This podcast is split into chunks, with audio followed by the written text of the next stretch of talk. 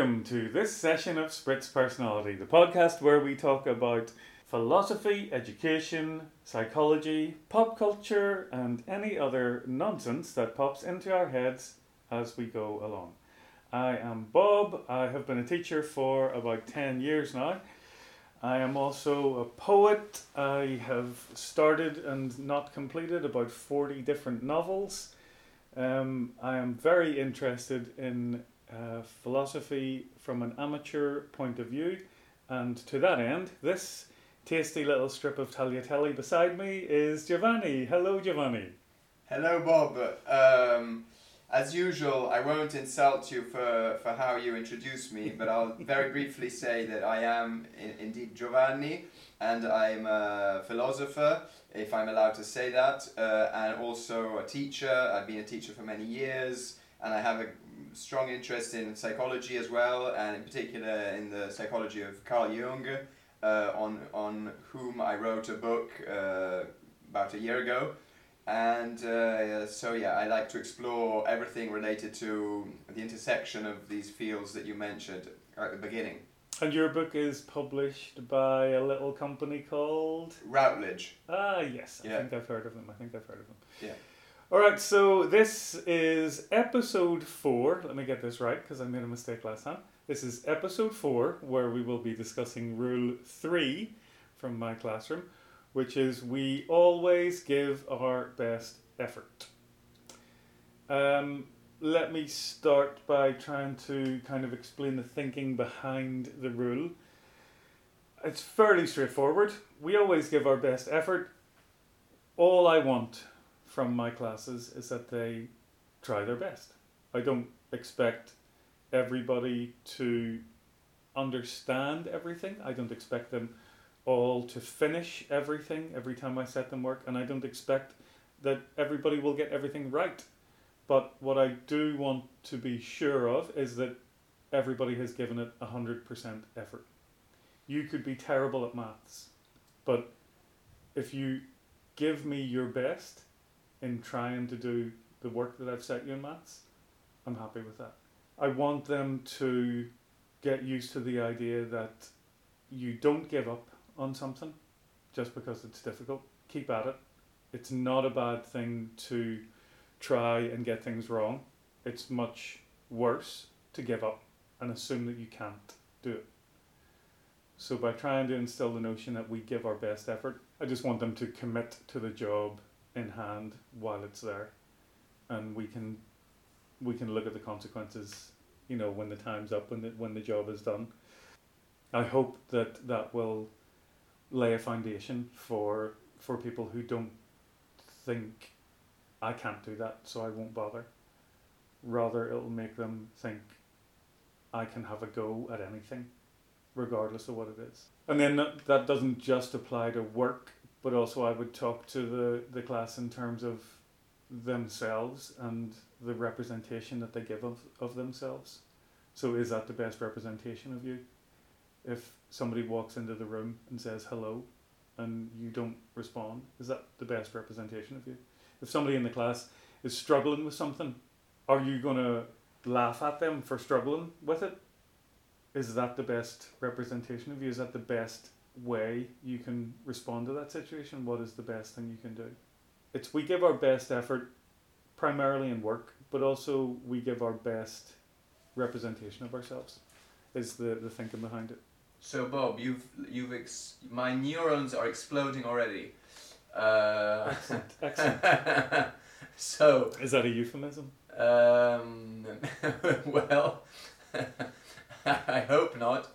Uh, but the um, okay, so no, I, I I have to write down the things that you say because uh, so many. But to, I, I already I already feel okay. I'll try to remember what what I was what I wanted to say. So, first of all, one thing has happened since our last episode. Uh, an important thing has happened. Guess what, Bob? I want now. I want you to guess what has happened. It's more related to our podcast, Bob. You have a endless store of AAA batteries to power the digital recorder. No, I've I've signed a deal with Joe Rogan, so this is our last uh, podcast. I'm Our sorry, Bob. I'm sorry, Bob. You were you were the trampoline uh, uh, on, upon which I, ju- I that I used to jump into into Joe Rogan's arms. I mean, to And be if that metaphor sounds a little bit on the side of what you were saying, then that's a great metaphor. I have been Ye- called much worse things than a trampoline, so that's that's Okay. good. I'm encouraged by that. At least I am the trampoline. No, but seriously, okay, I want to add a little bit of introduction to, to a tiny bit of introduction to what I said at the beginning, because it sounds a bit weird, uh, all the things I said. I think we share, Bob, something, I mean, you, you have many interests that I don't share, and I have others that you don't share, but we really are it, literally obsessed with teaching. We, we are obsessed with this thing. Yeah. I, uh, to the point that I, when I learn something new, I instantly think, how could I teach this to a class? This is something that is a sort of diff- pro- professional deformation, but uh, I, am- I imagine that many people in, in, their, or in every many different jobs are always, uh, you know, a painter is always looking for a, for a landscape. You know, whatever he sees is an idea. Yeah. And so I, I, when I look at something, when I learn something, anything, uh, I just think, how could I use that? How could I make that teachable? To- to- Yes. and which is, and so anyway, that I just wanted to say that as a side uh, note uh, to to uh, I feel that you are like me in this regard that you are constantly thinking about. You want to learn and better yourself be the best version of yourself, like we all do. But you also constantly thinking, how can I transform this knowledge into something teachable, and make it into a chunk of uh, teachable thing things. Uh, anyway, mm, what were, anyway, so this is something that I just wanted to add. Another thing that you said earlier uh, was about um, the fact that it doesn't matter that the kids have to teach, uh, have to do, have to get the perfect uh, answer right. And I sometimes say to them, that was an interesting mistake. So some Yeah. students say something wrong, uh, and I say, I understand why you said that.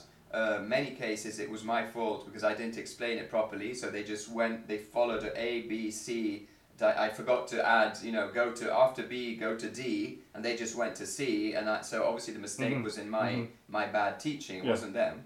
Um, not so many teachers. Uh, well, not every teacher realizes that. That ninety nine percent of the time that students don't get something, it's because you haven't explained it properly. Yeah, the best way to be a teacher is to be constantly reflective. So you're always thinking about what you have done and what you can do better, which uh, I mean also ties in with this statement that we always give our best effort. If you're a good teacher, you're doing exactly what you are talking about. You are constantly thinking about did I explain that the best way? Did I show them the best path to get from the start point to what I anticipate being the end point? Yeah, absolutely. And so the uh, and and and the, the, the, uh, because I'm interested in psychoanalysis as much as I am in teaching, but uh, professionally I'm not a psychoanalyst. Uh, I, I did some research on Jung, but I didn't. I'm not a, a clinician, but I professionally I'm a teacher. There are two common things uh, that, that of these two areas. Uh, One common thing of these two areas, which is that uh, you can't tell the kids to present themselves in a certain way or to put the best effort if you you're not if you're not doing it in the first place which is Yeah. the same thing that an analyst can't tell the kid the kid or, or adult who- in the consulting room look you've got to you know keep your cool uh, manage your emotions and then scream at the patient all the time because it would be obviously a contradiction you can't ask the patient to learn how to improve his emotions and at the same time scream at him Yes. so these two uh, things really are very similar i think hmm Very much so. And that that train of thought where you started with the how can I teach this? Yeah, I do that all the time. When I watch movies, TV shows, listen to songs, uh, there will always be some point where I think, oh, that would be an interesting thing to say to the class. How can I make that into something that I could get the kids to explore? or use it indirectly for another thing Yeah. Yeah. The movie Inside Out, I think, is really good for that. The, the Pixar film. It's it's a great film um, about how to deal with your emotions and how it's okay to be sad. It's a you know that is a part of you. That works well in middle school too. I- Yeah. I, I know teachers who have used mi- Inside Out in middle school, and they, they, the middle school kids don't still haven't learnt to manage their emotions, and, and as we all know, uh, seventy five year olds often haven't either. So, uh, if I may refer to how old is Trump? I don't know. Anyway, if I may refer to Trump. Uh, but no, the, the, the yeah, we, we all know that it's a ne- never never ending quest, obviously. But but Inside Out can be used in elementary school, middle school. I think it could be shown to high school kids without any problem. Yeah. Um, even university kids, even studying psychology, I, I, I, I, have, I see nothing wrong with that. And even the other night I watched um, The Mitchells versus the Machines. It's currently on Netflix. That's too much for me, Bob. Uh, pop culture reference. uh, you've got to tell me more. Is it a, a TV series? Is it a cartoon? Is it an interview? It's an animated film. I only watch Charlie Rose interviews. You know the ones, the ones from the seventies where he interviewed uh, Humphrey Bogart. Uh, ah, can't, can I mention Charlie Rose? No, cancelled. He's been cancelled. Has it been cancelled? Yeah, oh yeah, yeah. He was he was in very inappropriate. He was very inappropriate with some employees. Oh well, that seems. Yeah. Well, I'm sorry. seems I'm- standard for the time. Well, it seems standard for me to always put my feet in the put my foot in the wrong place because I'm constantly mentioning, you know, the wrong the wrong people. But anyway, yeah, uh, I wanted just to give an example of where I am uh, temporary uh, chronologically. I'm in the sev- 75, 80s maybe. Uh, David Letterman when he began, you know, that's. So please explain to the other listeners that are my age or, or older, what is that thing that you mentioned? So the Mitchells versus the Machines. It's an animated movie um, about. I mean, the storyline is to do with artificial intelligence, kind of taking over the world. Wow. But it's set. That's like the backdrop. the The story is about a family, the Mitchells, obviously. Okay.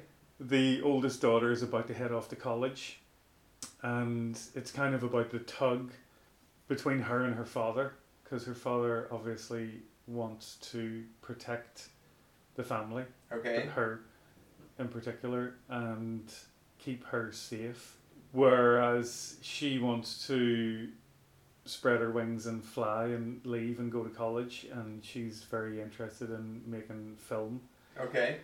and the way he it, it's very good in the way he clumsily expresses his love for her because his love for her means that he's concerned about what if the thing that she wants to do fails what if Okay. filmmaking isn't the thing that's going to give her a life Okay. but in in trying to express that he sort of clumsily undercuts her dreams and thereby pushes her away she Mm. makes her want to leave more because Oh, she wants to get away from from that Wow.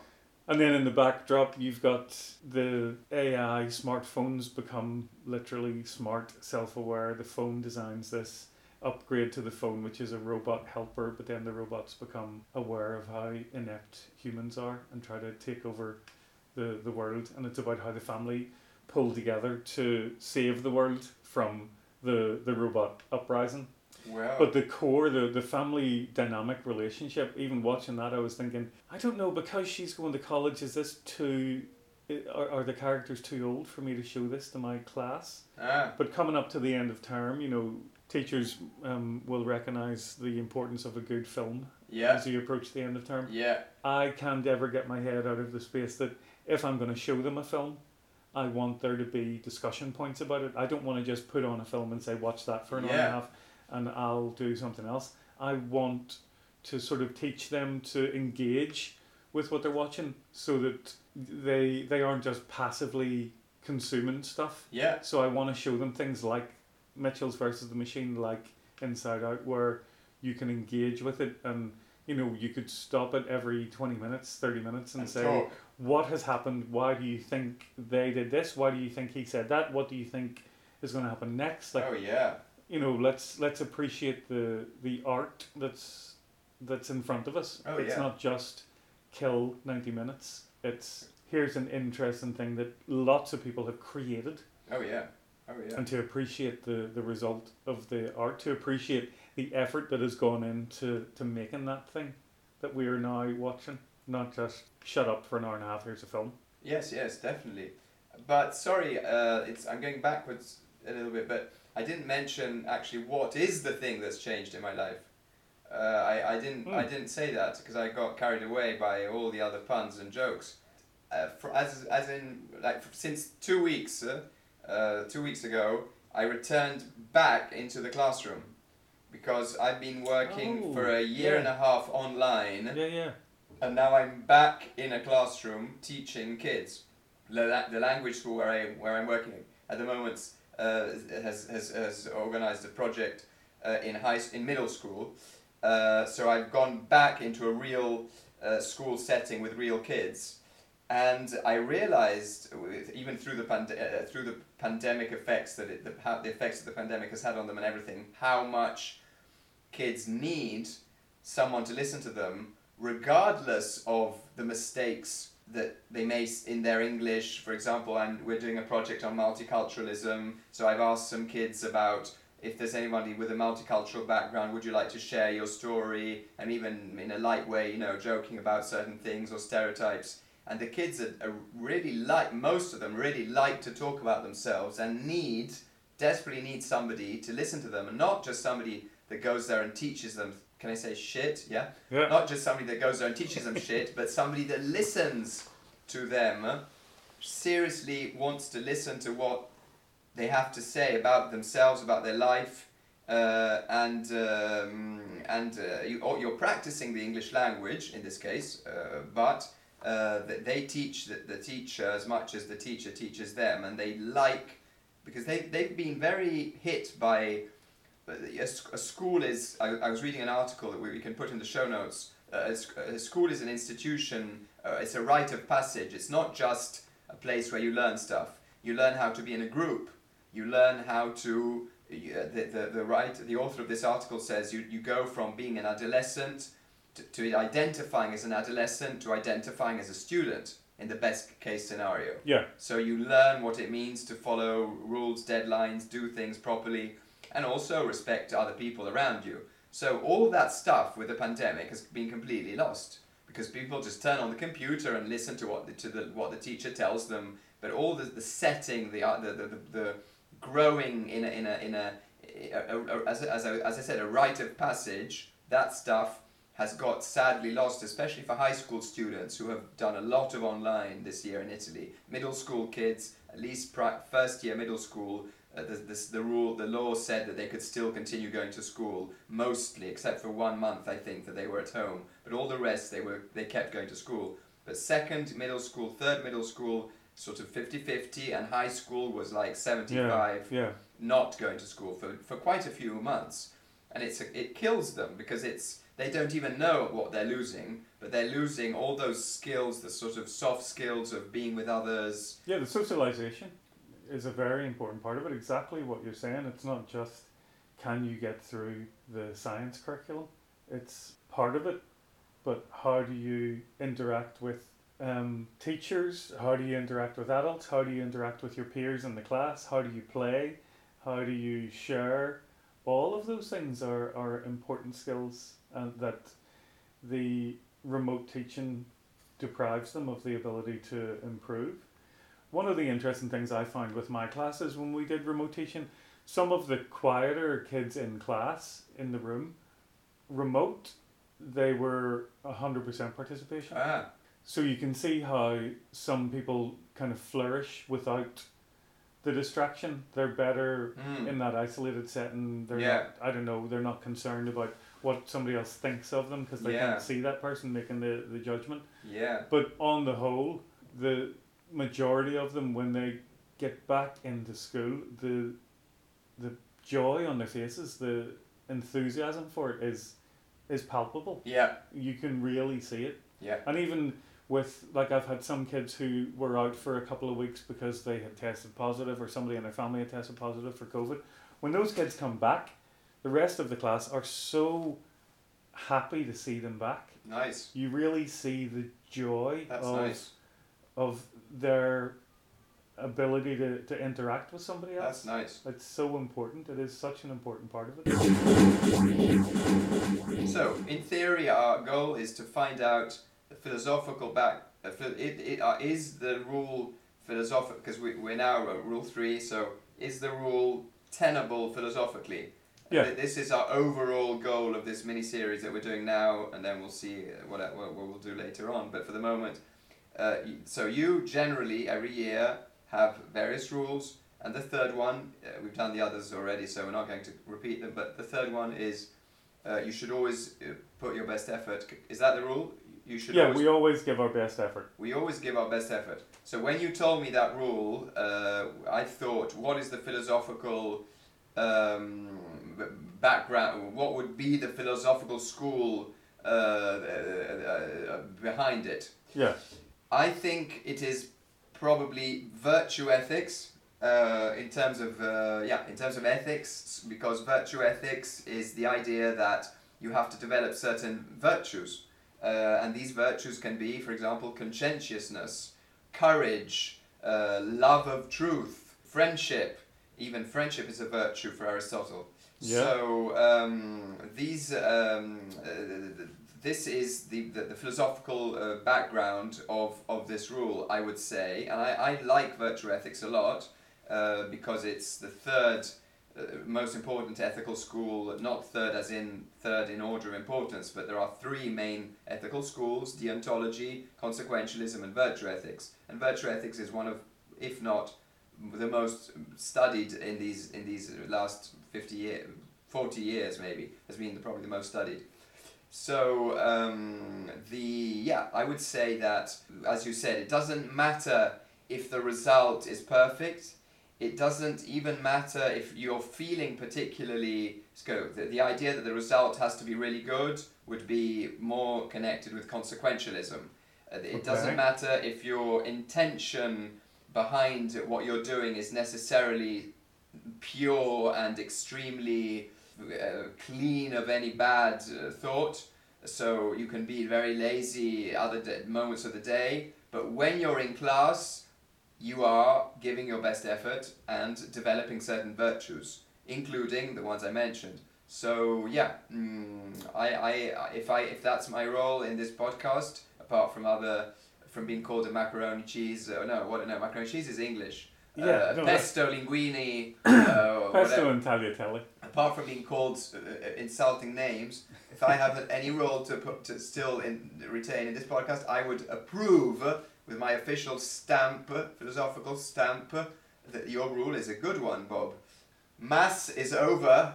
You may go in peace. Uh, is that correct? Is that good? I can say that in Italian. La messa è finita. Andate in pace. Yeah, But I don't know if that's quite right in English. The Do you say- mass. I think from memory, it's something like it's something similar. It's like the mass has ended. Go in. The mass has ended. Go in peace to love and serve the Lord. Perfect, perfect. So Bob, do exactly that, um, and uh, Do exactly that. Fuck off. well, well, it is a, it is slightly a very, very, uh, very, very uh, theological and very, very euphemistic way of saying, okay, now uh, go away, Yeah. essentially. So yeah, but It's uh, like going into somebody in their office, No. getting up and opening the door and saying, "Well, thanks very much for coming in to chat to me." exactly that means get out of here. Yeah, go. No, I, I I like this rule, Bob. So I would use it. Uh, I would I would steal it from you if I have to decide rules for students uh, next year. If, if it if the if the if it the situation arises, and um, yeah, I mean we can get into a lot of other things here, but. Um, do we really want to? I mean, we, for example, self-actualization uh, or individuation in in, uh, in Jung or self-actualization in Carl Rogers. This idea that we always we have an intrinsic urge to improve, to become ourselves. I'm I'm becoming a bit skeptical about all of this. So I, I would say, skeptical about what. well, I don't know. I would just say if, if you develop the if you develop the virtues, if you're good enough at if you're good enough if you if you're quite if you're quite courageous, quite honest, you love truth, Uh, you try to you know put in the best effort uh, and and even love is a, is a virtue i mean there's enough there's enough stuff on the plate uh, to actually i don't know i, I don't like I'm, I'm i'm beginning to be a little bit skeptical about this idea this sort of american view of okay one hour of push-ups in the morning two hours of meditation in the afternoon a perfectly healthy diet Uh, then I do my job at one hundred percent. uh, I have incredible listening skills.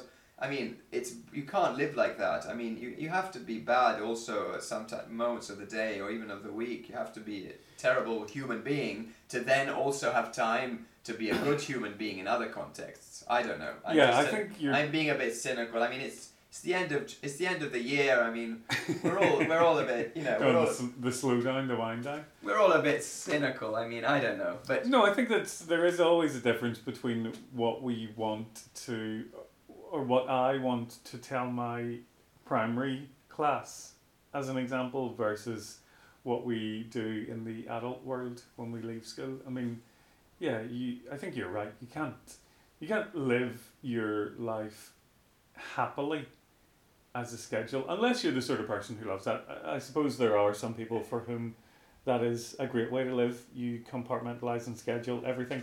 But I and think have by and constant large, targets. Like this Yeah. year, I did twenty push-ups, so I now got to do twenty-five, and then I got to do thirty, and then I got to do yeah, I mean, people have a lot to do to get by. To live, there is a lot involved in it. Some people will want to impose further goals on that, but yeah, I think it's fine to, it's fine to get by happily. Like, as Totally long agree. as as long as you're not totally agree. I mean, there's a great quote actually from. Um, do you ever watch the show? I'm sure you don't. It's too modern for you. Okay, There's a program called Parks and Recreation. never seen it. Great.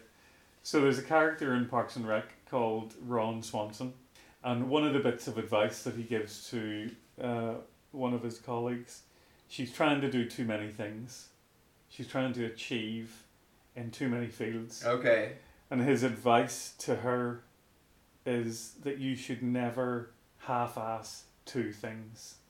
mm. You should whole ass one thing. okay, okay, okay. And I think that is good advice Pretty good. yeah. for giving your best effort. Pretty good. You- yeah.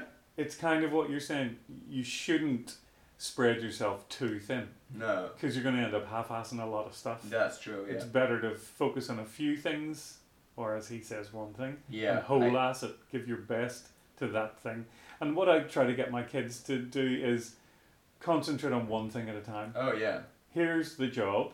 I've asked you to write a story about what you think is going to happen next in the novel. Yeah. Yeah. So I don't need questions about the maths homework.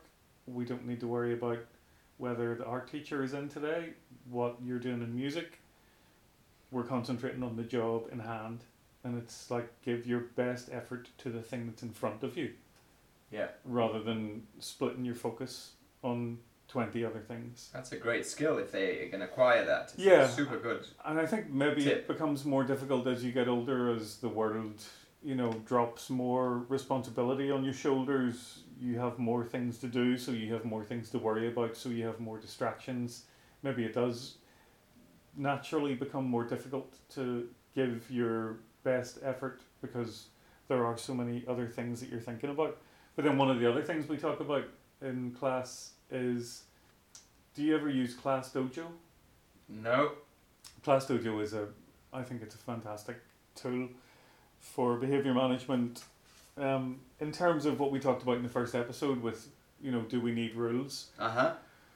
So the statement agreement that we make in class, I would turn that into positive behaviors. So Class Dojo is this online kind of um, reward system.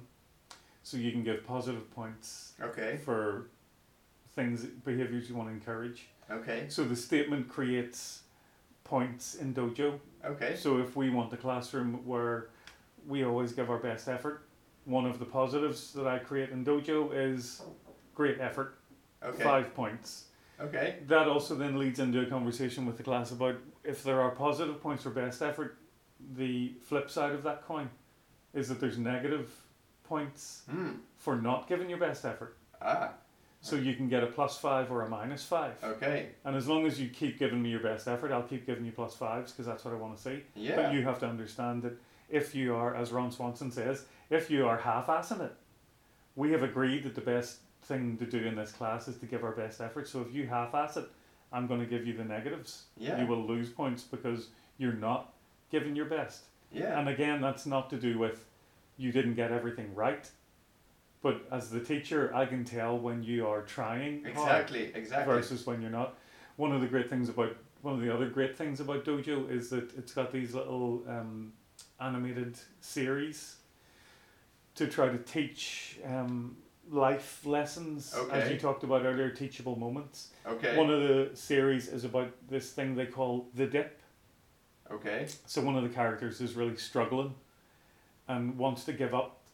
Maths has been, I think it's maths. Uh huh. Maths has been easy for her throughout her school career, but suddenly this year she doesn't understand it. It's too Uh-huh. difficult. So her reaction in the series is, okay, now I have to leave. I have to go away because I can't handle this anymore. Something has changed in me and I can't deal with it. I have to go away and live in shame and solitude. and then one of the teachers introduces them to this idea of the dip. And the dip is something that everybody goes through. Yeah. You're enthusiastic, things are going great, and then there's a slump. Yeah. Yeah. And what do you do in the dip? How do you um, write a mindset that enables you to keep going and get out of the dip Mm. versus thinking, oh, well, it's fucked, the whole thing's gone. I Very just, useful. I just have to live here. And one of the examples, they go and meet this guy, uh, Mojimus, Thomas Mojimus Edison, Mm-hmm. and he's talking about inventing the light bulb. Yeah. And the point of that little interaction is great because you see around him all of the discarded light bulbs, all of the bits that didn't work. And he talks about how every mistake you make, every failure, is another step on the road to success. Yeah. Yeah. So you have to keep, you have to give your best, you have to stick with it because anytime things fuck up, that's good yeah. because you know not to make that mistake again. Yeah. You know how to solve the problem that has been put in front of you because you failed to. So now you have a better way to approach finding the solution. Yeah. You know, if you fuck up a hundred times, it gets you a hundred steps closer to getting it right. Yeah. Yeah. But it is a it is a, a difficult thing to do to, to program your your brain to Yeah. get you to that mindset where okay, that didn't work, great. Let's try again and see what might work. It's much I- easier to say, oh fuck it. but that doesn't get you anywhere. I agree. And Joe Rogan, uh, the greatest uh, living Western philosopher, uh, says, uh, "You are not your mistakes. You are what you learned from your mistakes." Yeah. Uh, which uh, sounds good. Not as you said, not so easy to actually mm, implement, but uh, and you, it takes uh, stages of grief uh, to, to go through to go through the realization of, of, of some pretty big fuck ups. Uh, but when you do emerge from the grief, you are indeed uh, able to understand uh, what you should do better next time. Yeah. And um, Oliver Burkeman, uh, also in show notes, must be put because uh, many of my ideas are are inspired by his writing. Uh, says that, um, except for the fact that now I can't remember what he says. So often we think, uh, you know, when I was 18, I did that really stupid mistake with this girl, for example. I, I, I wasn't able to stay with her for some reason. And he says, sometimes we think, now um, I, I, wish I could go back and uh, uh, change the, that, that situation uh, with that girl uh, or with that job that I made a mistake at that, in that job and I got fired or whatever.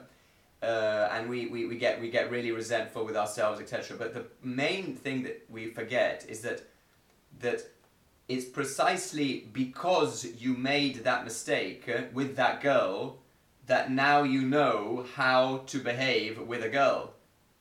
Yes. So you can't eliminate that mistake because then you would also eliminate the self awareness.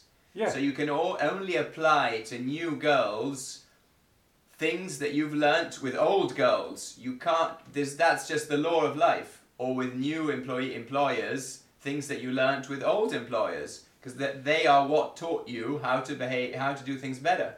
yeah. So the notion is philosophically and ontologically and scientifically impossible to imagine that my super experienced evolution, now ev- evoluted mind could go back and act perfectly well with it with this 18 year old girl. Of course, it, eh, of course it could, but it can't Yeah. because you've learnt those things and now you know them through those mistakes. Well, yeah, that's the idea that we are the sum of our mistakes. Exactly. So, the, so, so thank God that we made them because now we, we know that obviously there are things that one shouldn't do. Yeah, it's like that question that people are often asked. Um, the Honeydew podcast that I listen to, one of the questions that the host asks first time guests is if you could go back and give your 16 year old self advice, what would it be?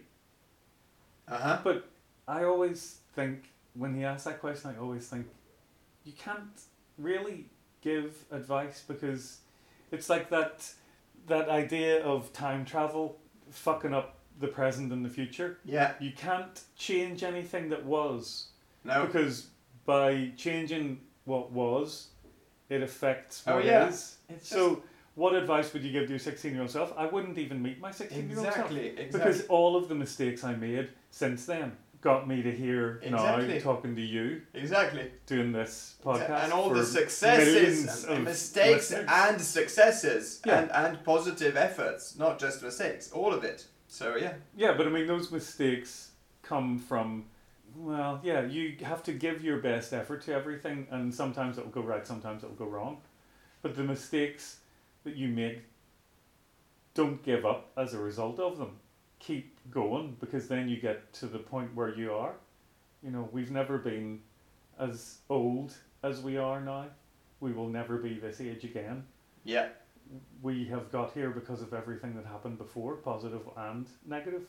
yeah, So give your best effort. It's a little bit like the keep on keeping on. You just have to keep going, yeah, and what you get as a result of that will be better if you keep going than if you give up. When they asked, you somewhere. oh yeah, you know when they asked Steinbeck, the writer, rather rather good writer, uh, yeah, slightly, well, slightly, good, yeah. slightly good writer. I think I've heard of him. Yeah, they asked him what, what what have you learnt about life. He said it keeps going. Uh, yeah, I mean, Yep. uh, yeah, I mean that's it. Uh, I think it- actually, Bill was it Billy Connolly was had a, a bit about that where I think it was Billy Connolly. People keep telling you, you know, life is short, seize the moment. It's like life is the longest fucking thing you'll ever do. Yeah, yeah, that's funny. It's not short at all. It's the longest thing you ever do. that's funny. Which is That's a good. That's very fun. and and it's a good reason to give your best effort because this is it. Yeah, You have this. yeah, So are you gonna are you gonna fuck about and half-ass it like Ron Swanson tried to do? Or are you going to give it your best? Things will go wrong, inevitably, of course they will, but all of those successes and failures make you what you currently are.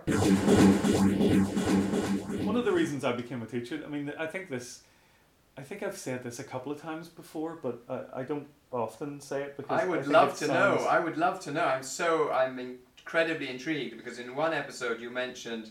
On one episode, you mentioned that you worked as an IT yes, uh, consultant, and uh, I I've always been fascinated to find out. Uh, my interpretation of why you decided to become a teacher is that because you sent some files to Edward Snowden, uh, and, and and and and you were about to get caught by by by the U.S. intelligence, so you immediately quit your job.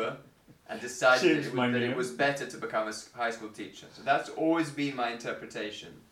Uh, but the real truth, uh, I would be, or at least partial truth, I would really like to know, well, yeah, uh, because it was must have been a life changing epiphany.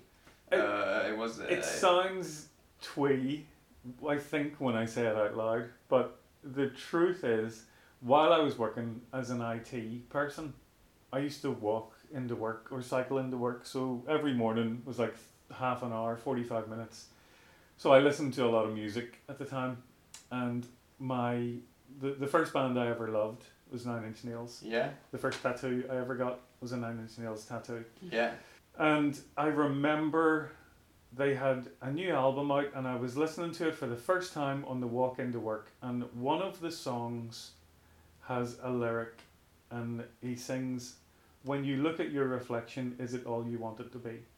okay, And I could not get that line out of my head, and it kept it kept on at me. It kept repeating in my head, "Is it all you want it to be?" wow, And every time I looked at myself and thought about that, the truth was that I was good at the job I had. I was doing well, but I was also able to, like our weekends would start on a Thursday night. Uh-huh. Friday was a write off. Uh huh. You could drink on Sunday because everybody knew Monday was a write off because it's the start of the week. Uh-huh. Everybody's going to roll in. That then turned into me and a couple of my friends in work having scheduling scheduling meetings, Yeah. but then going to a bar across the road and having a couple of pints in the afternoon Okay. and having three or four pints at lunch. And it was fun. Don't get me wrong, it was fun and I don't I don't think you know, it wasn't it wasn't alcoholism. It was just we were so able to do the jobs we had that we were able to fuck about a lot on the side. Yeah. Yeah. But when I looked at my reflection, that was not all I wanted it to be because the core of the job I felt was irrelevant Yeah. and I wanted to be something that was more important Yeah. and do something that was more relevant. Yeah. And that's why I enrolled in the teacher training program because I thought, Amazing. what is more, what's going to be more relevant than being a foundation of Wow. education for like loads of children? I mean, having taught for 10 years, there's hundreds of children now that I have tried to be a positive foundational influence on. Wow. And I think that's much more important than testing if somebody in New York gets the correct insurance letter 20 days after they've had a car crash. you know I Amazing. mean? Amazing. that's- did you actually go to your boss and say, sorry, I'm going, or, or, or did you start the training, uh, uh, sort of hide, did you hide your intention for a while, or did you just one morning open the door and said, look, I'm going away, bye bye? Yeah, no, I had to quit the job because I had to go to, I had to move to England to Okay. do the training. So I, I sold my house in Belfast Okay. and relocated to England. My wife was doing teacher training for secondary school. Okay. So she's qualified to teach secondary English. Okay. And it was, she was away in Manchester doing her qualification. Okay. And I was still living in Belfast in my house doing the job. Okay. and talking to her, like as difficult as some of she her must have had an were. influence on you as well, on the, Exactly. by yeah. telling you how much Yeah. she enjoyed teaching, I imagine. Well, some of the things that she was going through in her training were awful. Some of the mentors that she oh, had. oh, she wasn't actually yet horrific. a teacher, she was just No, a she was training. training. Okay. But it was talking to her and then going into my job and listening to that song over and over again. Is it all you want to be? Is it all you want to be? Is it all you want to be? The truth was, no, it was not all I want to be. And really, she couldn't ever have got it. It's very difficult to get a job as a teacher in Northern Ireland because it's very it's a very parochial place. So Uh-huh. if you get a job in a school, you stay in that school. So there's a finite number of jobs, and they Yeah. don't they don't often open up. Okay, okay, So for her to get a job, I was going to have to move to England anyway. okay, I was going to have to move to Manchester at, at least, but England in general. okay. And so with that idea in mind, I was like, well, I'm going to have to sell my house anyway. I'm going to have to leave this job anyway. Am I going to move to England and get the same type of job again? And still have that thing in the back of my head. Is it all you wanted to be? Is it all you want to be? Is it all you want to be? Amazing. Or am I going to, as as I will have to relocate and start again anyway, shouldn't I start again with something that I want to do, Of that course. I feel has value? of course. So, yeah, if we're going to relocate, let's relocate and I'll do some teacher training as well because Amazing. I think it matters more. So when are you gonna quit your job uh, to become a full time podcaster? You know, because I expect my co-hosts to be uh, committed entirely to the job. I don't accept that you can half uh, half ass things. I, yeah, at the need- minute I'm trying to teach and be a I- podcaster. I, I need you full time, eh, Bob. I don't I don't accept this any longer. okay. This is the last podcast that you're doing, and also as a teacher. Oh no, but we, that would be that would be self defeating because the whole of point of this podcast is reflecting about our teaching Well, experiences. yeah, I need. So then, no, you can keep it. You can keep it. Okay. okay, I thank you. authorize you. I authorize you uh, to keep it. You can still keep keep on teaching. I don't mind. I, don't I need the I need the anecdotes from the classroom. Do you remember the first? Because when you do training in England, you you already are exposed to an actual classroom. Uh, so the first lesson that you give, or the first hour that you teach, this, your your mentor is sitting next to you observing. I imagine. Yes. So that which is more memorable? uh, Mem- more a, me- a more memorable moment in your life? That that moment there, or the the first lesson that you taught without anybody sitting next to you? Which which do you remember the most? The first lesson with nobody there. That was more memorable. Yeah, because then you are suddenly very aware that it's you, it's up to you. Yeah. When my mentor was in the room, I could look to could her occasionally. for little, you know, nods and Okay. Okay. winks and you know that's Okay. going well. Yes, that's great. That's a good idea. Okay. Okay. When it was me on my own for the first time, it was like, holy shit! And at that time, you- Everything I say now matters. And at that time, you get paid when you're doing that by yourself. You're you get paid. Uh, you're already working. uh, Essentially, it's a job. No, no, that's part of the training. Oh, so i within the training, you also have some hours where you're by yourself. Yeah, so, So you the- get put in a. What I did, I don't know if it's the same everywhere, but I was put in two placement schools, Okay. and also part of my training because I did um, Spanish teaching. I did a placement in Spain, so I was in Granada for a few months teaching in a school there. Okay. Okay. So in the placement school, you observe your mentor for a couple. I can't remember the the time scale, but you observe your mentor. You meet with them. You talk about you know why they're doing certain things. Why do you do it this way? Yeah. Why is that? Why do you think that works better than something else? Of course. Then you teach some time with her in the room, Uh huh. and eventually the placement finishes with you taking over. I think fifty percent of the timetable for the week, so you end up teaching half the lessons. Okay. So okay. you've got to plan the the maths lessons for the next four weeks. You've got Okay. to plan the English lessons. My time in Spain was slightly different because it was second language. I basically did a lot of um, co-teaching, and they used me as a English um, mother tongue. conversational English teacher Yeah, for the yeah. older kids. Yeah. Um, but trying to teach in trying to teach in Spanish was interesting. But yeah, the first the first time having a class on my own was the moment where it sort of becomes real because You remember that moment. yeah, I remember the feeling of holy shit. Mm. Like everything I say now matters. I don't know if it seemed like that's a very grandiose statement. It probably seems well, I don't know, is that true? I was gonna say it probably seems more important than it is, but I actually think primary school teaching is even more important than secondary school teaching Oh yeah. because you're Oh, yeah. laying you are laying the foundation. Oh yeah. so you- I don't think it's too much to say everything I say matters here No, no, it's because not. everything you say does matter. Oh yeah. You oh, have to be. You're not just getting through a lesson. You are managing thirty children's emotions Oh yeah, it's crazy. as well. It's crazy. You've got to look for you know sensitivities. You've got to think about all kinds of things while you are still saying the words that teach the lesson. It's There's crazy. all this other stuff going on in your head.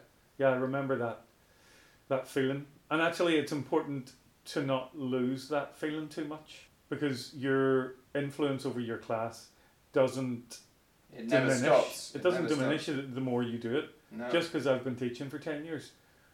Every new class is a restart. a new experiment. Yeah. Yeah. And so it's always important what you say, what you do, how you look, how you present yourself. All of those things always matter. Mm.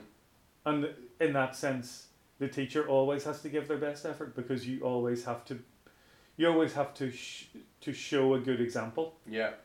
I'm not in here dicking about. Yeah. I'm yeah. not gonna do you the disservice Mm. of half-assing this because Yeah. it's important that we all grow together for this year. It's Yeah. important that we all learn together. Oh yeah. So I have to show them the importance of doing one's best. So we always talk about this difference between the examples that I try to set in the classroom versus what you would expect to deal with and how you react in the adult world of work, right? Yeah. Yeah. So I want my kids to believe that it's important to give your best effort. Mm. What we see in the real world around them Yeah. in that classroom is that people don't always give their best effort. One of the things I find most disheartening is when the people who are in charge don't give their best effort. So one of the things I read about this week is how the government in Britain, rather than paying to recycle the plastic that people put in for recycling, Yeah. it's cheaper for them to send that plastic waste to uh, Turkey and Malaysia, I think it is, Okay. where it becomes a hazard because they burn it. They don't have the recycling facilities to deal with it, Okay. so the waste is burnt. okay. That's not, that's not the people in charge doing the best that they can do. No. So it's very much a case of like, I want the kids to follow my example, but then try to ignore what example is being set by everybody in authority around you, because what the people in authority are doing is not doing the best for everybody. Indeed. There was also there was an article in the Guardian yesterday uh, about this um, this flight from uh, I think it was out of Stansted Airport. They've discovered the records of this flight that the the government were um, getting rid of migrants on this sort of secret flight, ah, I think I vaguely read something about that. and they're they're dumping them somewhere. But also then because of COVID, they were able to twist the COVID rules so that they were able to also put like vulnerable people on the flight as well. So like get the problem out of the country on this horrific sort of rendition Wow. So again, it's great that we it's important that we do our best all the time, but it's also important that you don't pay attention to the example being set by the people in charge. Wow. So I want you to do your best despite the fact that those around us are clearly not doing their best for other human beings.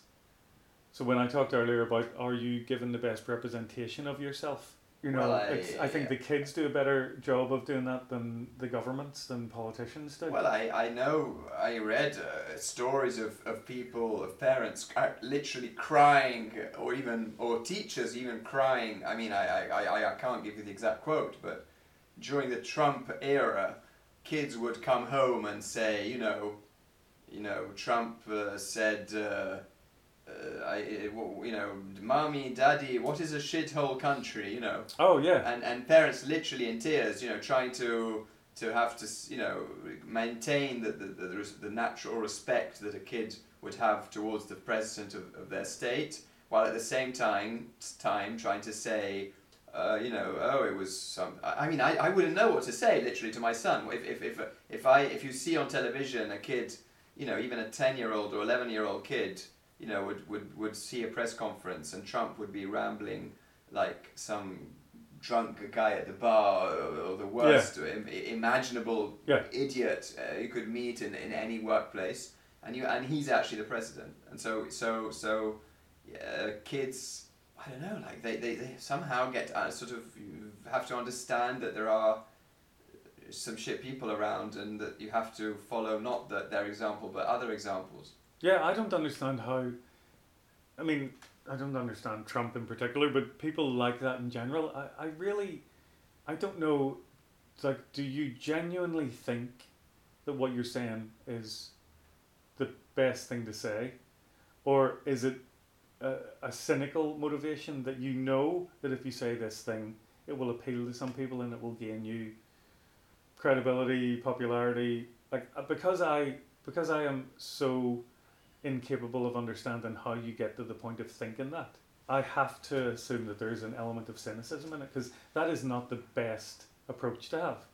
As a human being, you know, I, I, I suppose more than anything, I would be a, a humanist.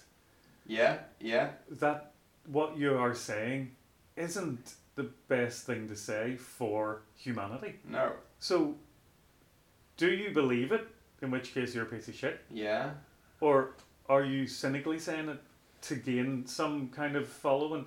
In which case, also you're a piece of shit. Yeah. Either way, yeah like I, I don't know if I'm just closed-minded, but I, I think you're a piece of shit. Either, either argument there. Probably yes. I mean, it's a long story, but yeah, there are there are. When you're educating kids, you have to show them the world, but also shield them from some aspects of the world, Yeah, uh, and it's not easy to to understand how much of each thing to do. yeah. It's like you want to show them what the best version of it could be if they do X, Y, and Z.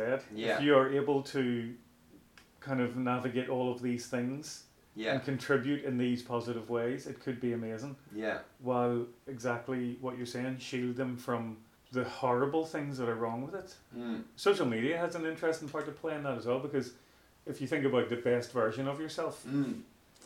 in particular things like you know TikTok and Instagram show uh, an aspirational best version of yourself. Yeah. Yeah. And so these impossibly high standards that are set by the media that you can't help but get involved in. Yeah.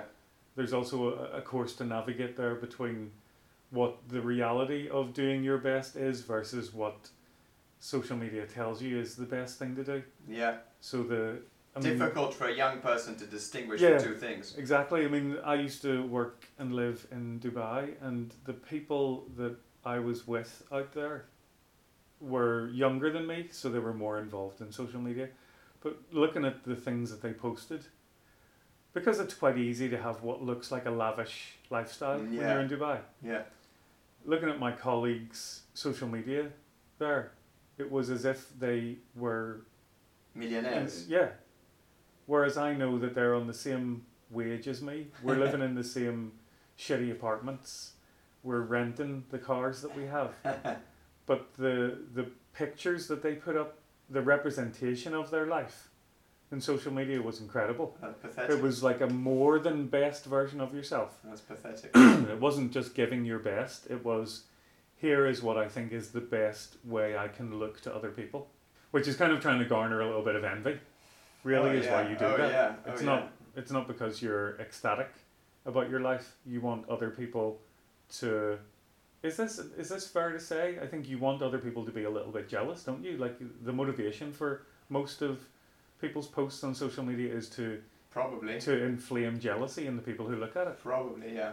That's a dangerous thing to not be able to distinguish the difference between what is you giving your best against what is the fake version of the best version of your life that you see all around you. How There's you, a big difference. There's a huge difference between A and B. Uh, Yeah. yeah. but it can be difficult to see what the difference is because it's so prevalent. Social media is, is such a prevalent part of people's lives, and especially for younger people. I mean, I grew up with no internet. I didn't have the internet till I was at university. I didn't get a mobile phone till I was 21, maybe. Uh huh. And having the world at my fingertips is a relatively new thing for me. So it's not the be all and end all. Mm. Whereas anybody, the kids I teach are 8, 9, 10, they know no other world than a world where you see people's YouTube videos, Mm. TikToks, Yeah. Instagrams, and it looks like the people on there are having the most incredible life. So the pressure is then on you to have that kind of life yourself. And what if you don't? Are you a failure because you don't have a thousand followers? Are you a failure because you don't have 500 followers? Are you a failure because you don't have 100 followers? Unbelievable. So the I think there's a lot of pressure to be what looks like the best version of you, but actually is is probably fake. The photos are staged. Yeah. You take them and retake them and retake them and Yeah. filter them and edit them, but it looks like your life is incredible. That's pretty sad. It's pr- probably the end of the world, Bob. I think we're going towards the end of the world. I think we are going towards the end of the world, and with that in mind, let's let's drink our poisoned Kool Aid now. okay, okay. Bob, this could not be a better moment to close our episode. Uh, I was extremely interested learning about your initial steps in teaching. So I would now do a bit of housekeeping. Do we have some housekeeping to do? Speaking of experiments, um, I have started experimenting with the idea of having a competition per session. The first one was trying to spot where I almost spat my water over the microphone when you gave us that quote from your teacher. Last week, I set the competition in the show notes, which was to try to count how many times I insisted that something was interesting in the episode, and I hope you have noticed that this time I've made a very conscious effort. I've tried my best not to say things are interesting. Because listening back to the edit, it was. Oh yeah, you've painful. improved. You've improved, Bob. You've It- definitely improved. When I keep insisting that things are interesting, it was like, oh, it's not. If you have to keep telling me it's interesting, if you're so desperate to tell me it's interesting, it's not interesting. So the experiment continues, and the competition last week was how many times do I insist things are interesting? The winner, I mean, I'm too embarrassed to say the number of times I said it, but there is a winner for the competition. We had uh, we had a couple of entries. I again put the names into my uh, teacher's hat, and it was a Twitter entry from somebody who is at Shalashaska Row. They got the number correct. Um, We I can't. will- You don't want to tell us. I will only say on the conservative side, it was about 50 times in uh, 72 minutes that I insisted something was interesting. That's pretty good. It was brutal to listen back to myself doing that. So, congratulations to Shalashaska, and you will get some form of prize. Last week, Emma got the half finished pot of ricotta. This time, I don't know, maybe we send Shalashaska the uh, half drunk bottle of Aqua Frizzante Okay. that is getting us through this episode. But thank you for your participation and congratulations on your victory. I hope it means a lot to you. Thank you very much, Bob, uh, for sharing so many ideas and, and life uh, stories. And thank you, uh, listeners, for listening to us. And uh, we will see you uh, in about a week. Yep, fingers crossed. Uh, thanks very much again for listening to us.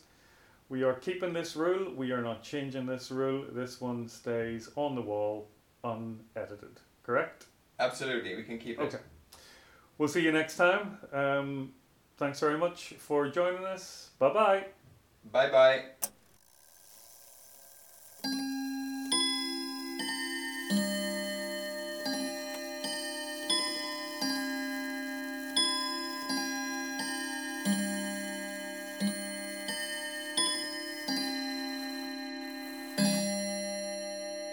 And you can contact us by email at spritzpersonality at gmail.com. S P R I T Z personality at gmail. We are on Twitter at spritzpersonal1 or you can search Spritz Personality and Instagram is Spritz Personality.